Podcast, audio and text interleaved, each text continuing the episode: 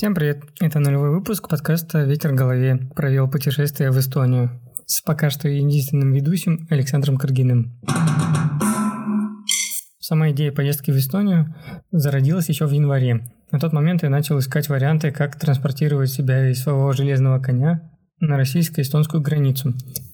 Самым простым вариантом является автомобиль. Также у нас еще есть вариант забраться на автобусе. Жители Петербурга наверняка знают таких перевозчиков, как Эколайнс и Люкс Экспресс, которые часто катаются в этом направлении. О них по порядку. Люксы позволяют перевозить велосипед бесплатно, но при наличии в багажном отделении свободного места. Определение свободного места в багаже определяет водитель автобуса. У Эколайнса перевозка велосипеда стоит 30 евро при условии, что у тебя сам билет стоит порядка 20, это, наверное, не очень разумно. Также у нас курсирует поезд по направлению Москва, Санкт-Петербург, Таллин. На него, собственно, я и купил билеты очередным январским вечером. Также докупив билет для велосипеда. Но тут произошел мой первый прокол, я купил билет до Кингисеппа. Это 20 километров до Ивангорода. Почему я так сделал, я до сих пор не понимаю. Возможно, потому что билеты выходили так дешевле. Следующим шагом я отправил велосипед из Новосибирска в Санкт-Петербург. Получив и собрав его, я понял, что он далеко не в самом лучшем состоянии. У меня отсутствовал задний тормоз, вилка не работала, переключение передач жило своей жизнью, передняя звездочка была погнутая, свободный ход колеса был достаточно маленький. После двух дней эксплуатации у меня еще отвалилась педаль. Заметив, что на шатуне сорвана резьба, я просто я просто силой затянул педаль, и она еще продержалась какое-то время. А, ну еще я купил чехол для велосипеда, чтобы при транспортировке не было лишних вопросов. И вот такая картина. Пол первого ночи я пытаюсь что-то сделать с велосипедом, а конкретно я пытался прокачать тормоза. Но у меня не, не было нужного инструмента, я не смог открутить один болт. Ладно, решил обойтись заменой задних колодок. Заменив колодки, заднее колесо перестало крутиться вообще. А, ну и стоит рассказать, что у меня велосипед GT Avalanche 4.0 12 или 13 года с оранжевой такой рамой и на гидравлике. Собрав все, я понял, что остается мне спать всего лишь 3,5 часа. Ранний подъем, хочешь себя убить, но ехать надо. Собрав э, свой рюкзак, это, наверное, примерно килограмм 8-10, запихав велосипед в велочехол, я пошел ловить каршеринг. И это вторая ошибка. Я все проклинал, пока шел эти 700 метров и думал, что вообще зря, зря это затея. Это дико неудобно. И еще пару слов про каршеринг, выпуск про который, я надеюсь, будет следующим. В самом каршеринге переводить велосипед запрещено. Это написано в инструкциях, и, по-моему, есть даже такой штраф, типа, что это не габаритный груз, и что и сам велосипед относится к габаритным грузам. Но в полшестого утра я, решил, что могу пойти на риск. Навряд ли меня кто-то увидит в такое время суток и будет э, фотографировать и отправлять Яндексу. Кстати, в, э, в Кашкай велосипед входит без проблем поперек. Прилетев в, на ЖД вокзал, я, я, как обычно, что-то не очень рассчитал со временем, и поэтому у меня осталось 7 минут до отправления поезда. А еще только заходил на вокзал, и мне надо было все пройти весь театр безопасности. Буквально в последний момент я закинулся сначала велосипед, а потом закинулся сам в вагон поезда. Тем самым у проводницы не было времени жаловаться на то, что я везу какой-то негабаритный груз. Кстати, пока мы еще в Санкт-Петербурге, то касается страховки. Покупать или не покупать – это дело каждого. Я зная свою любовь ломать колени на мопедах, я решил все-таки приобрести страховку. И приятным удивлением для меня было то, что добавляя пункт передвижения по дорогам общественного пользования на велосипеде не удорожает стоимость страховки. Поэтому на три дня она вышла мне порядка 300 рублей. Кстати, а поезд у меня вышел 320 рублей плюс 60 рублей велосипед. Это в одну сторону. Санкт-Петербург, Кингисепп. Поезд комфортный, но единственное, что если таких э, желающих велолюбителей будет 3-4, я не знаю, где вы будете размещать велосипеды, потому что места там, ну, реально нету. Я бросил свой велосипед на входе и надежде, что его никто не сопрет за время поездки, а сам расположился и попробовал немного доспать. Да, помните, я говорил, что, сотрудники РЖД относились ко мне с добротой. Вот, так вот, а в Кингисеппе произошло немного по-другому. остановка поезда на Тигинкисеп 2 минуты, поэтому мне пришлось быстро ретир... поэтому мне пришлось быстро выбрасывать свой велосипед и себя из поезда. И собрав железного друга, я подъехал к сотрудникам РЖД, чтобы узнать дорогу на Ивангород. А они начали они, вместо того, чтобы указать ее, они начали допрос в виде, есть ли у меня паспорт, какой, какой же у меня паспорт, действует он или нет. Ну, то есть, э, наверное, подумали, что какой-то школьник просто к ним заехал вот, и не знает, что Ивангород – это приграничный город. Начал движение, начал как кайфовать от происходящего.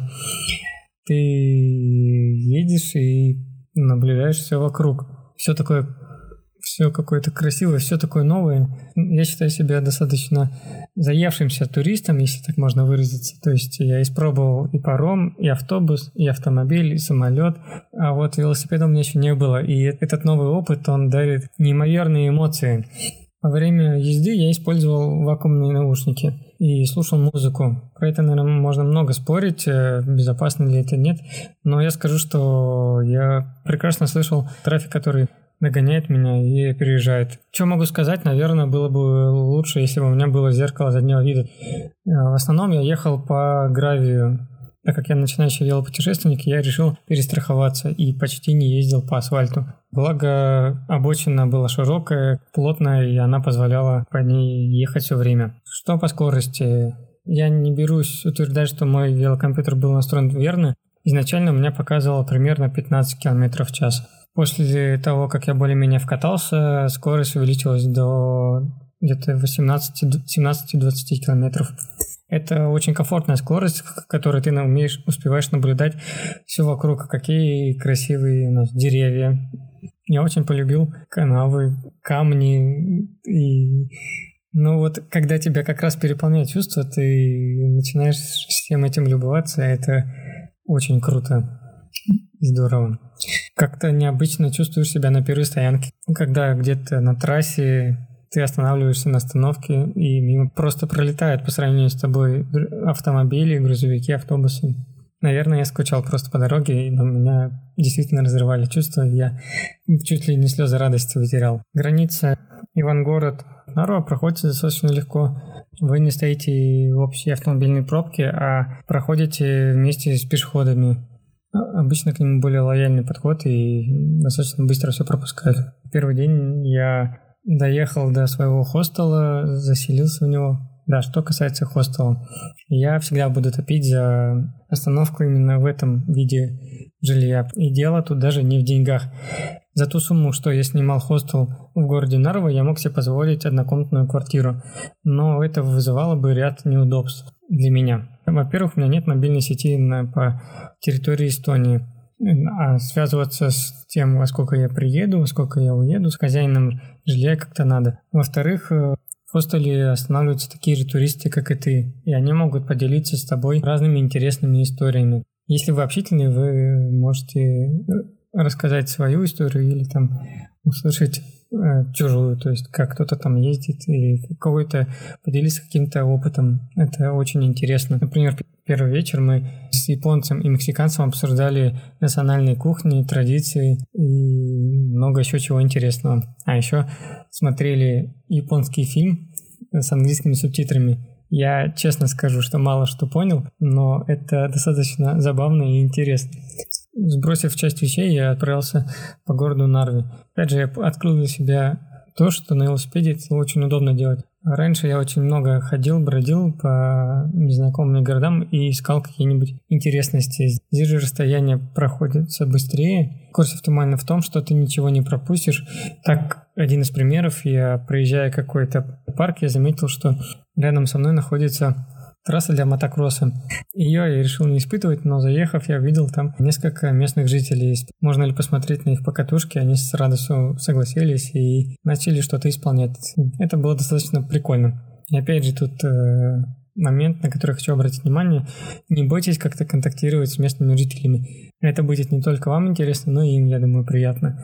Только спросите разрешение, можно ли, не помешаете ли вы им своим присутствием. Ну, а вечером, опять же, как я сказал заранее, начался просмотр японского фильма, судя по всему, про любовь. Второй день был у меня, по идее, основным. Я хотел подняться до города Нарва-Ису – это, знаете, такой Академгородок для Новосибирска или Сестрорецк для Санкт-Петербурга. Там совсем медленное движение, очень много деревьев, лесов, все такое зеленое, а еще было солнышко, и там находится Финский залив, куда люди просто приходят и гуляют, что-то общаются. Собственно, по этому побережью я проехал 5 километров. Там, съев пару пирожков, я вернулся на трассу через город Удрия. И здесь у меня был переломный момент.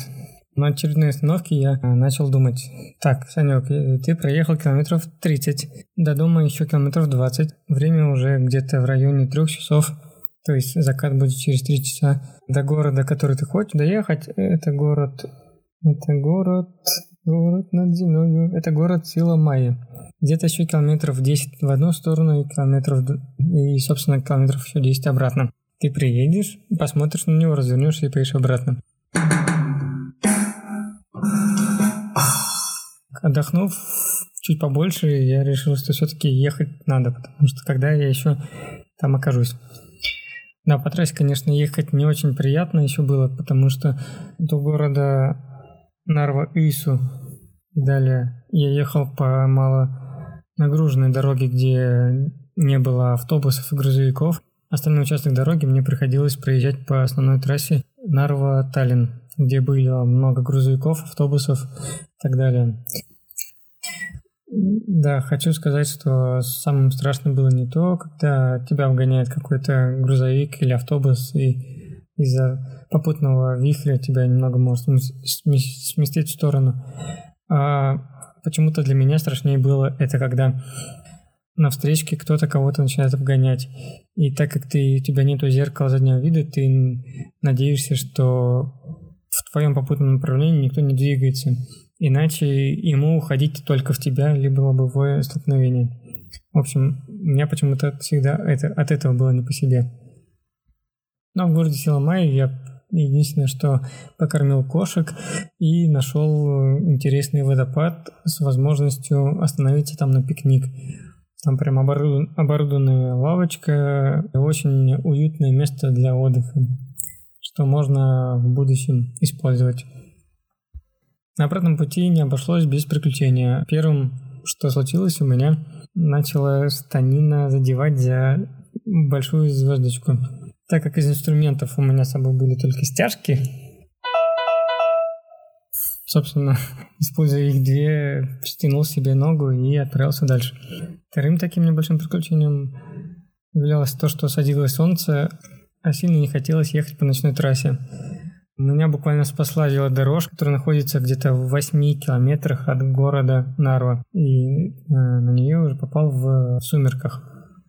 И еще интересный момент. Около города Нарвы есть, не знаю, действующий или, или заброшенный аэропорт, где прыгаю с парашютом. Там в настоящее время стоял один единственный самолет.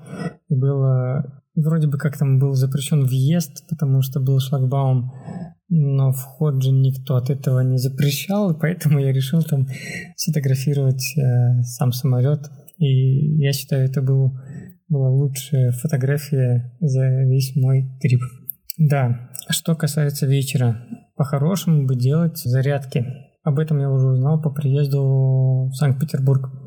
Для этого не обязательно вести какие-то большие оборудования, то есть достаточно там шарик покатать или там леприкатор Кузнецова, как я понял. Ну а на третий день у меня начались казусы.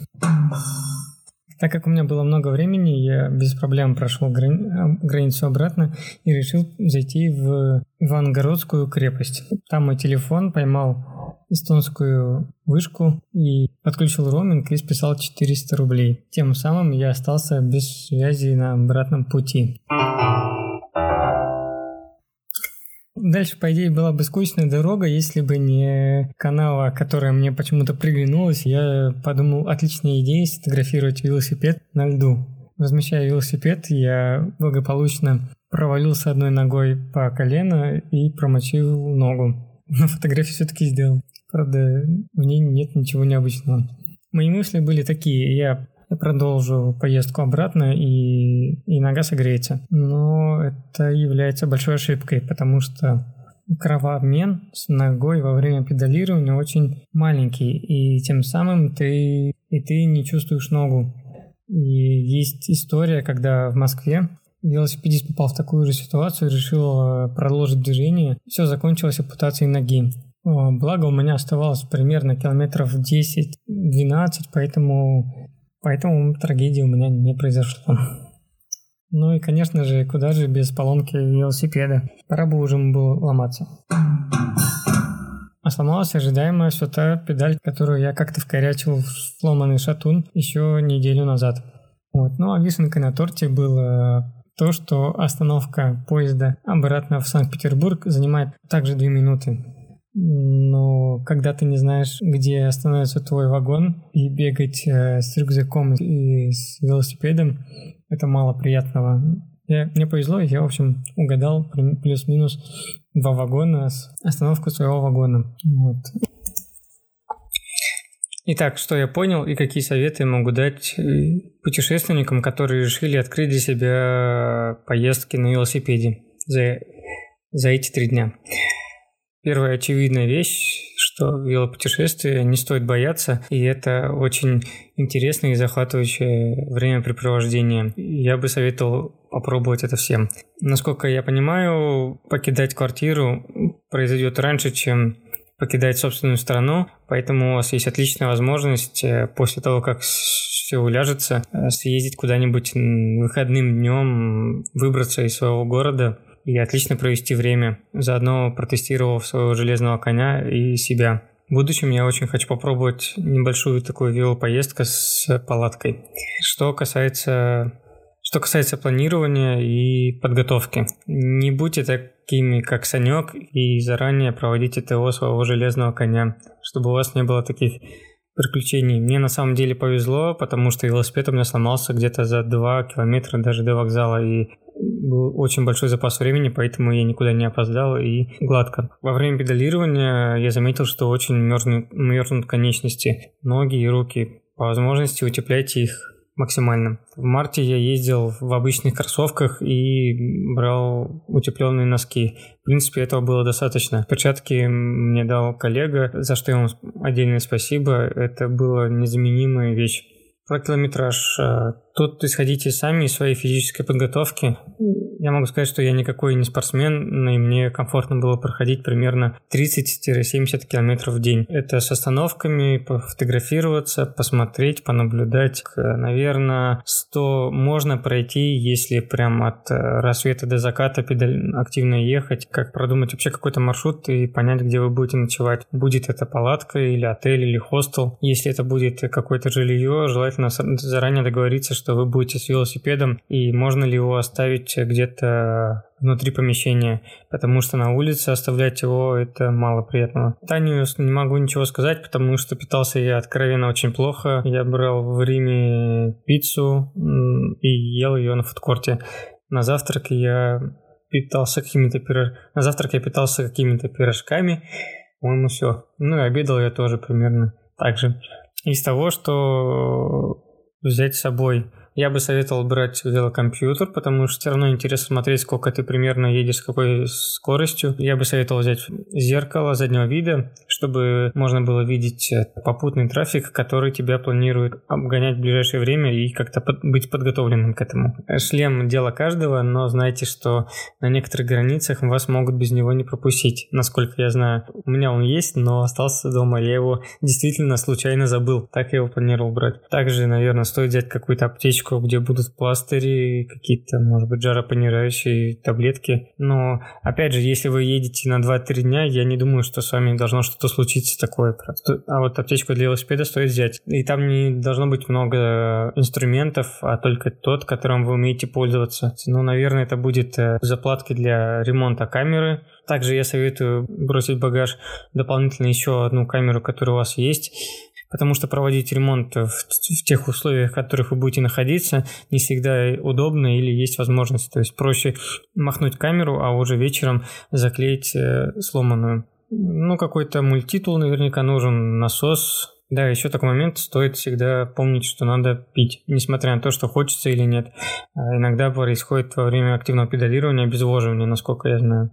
Ну а в остальном, я думаю, что первые, первая пробная вылазка покажет, и вы получите массу эмоций и впечатлений. Что посмотреть? Э, на YouTube-канале Спортмарафона часто выкладывают интересные видео про путешествия в целом, но также там начали появляться видео про велопоездки. Это достаточно интересно и полезно, я считаю. Посмотреть маршруты можно на сайте Farm Showers. Но на этом все. Я хотел поблагодарить за то, что вы дослушали до конца этот выпуск. Отдельно хотел выразить благодарность тех, кто пинал меня также отдельную благодарность хотел выразить э, Максиму за то, что он сделал для меня такой бомбический логотип для моего подкаста. Ну а на этом пока все. Услышимся в следующих эфирах. До новых встреч. Пока-пока.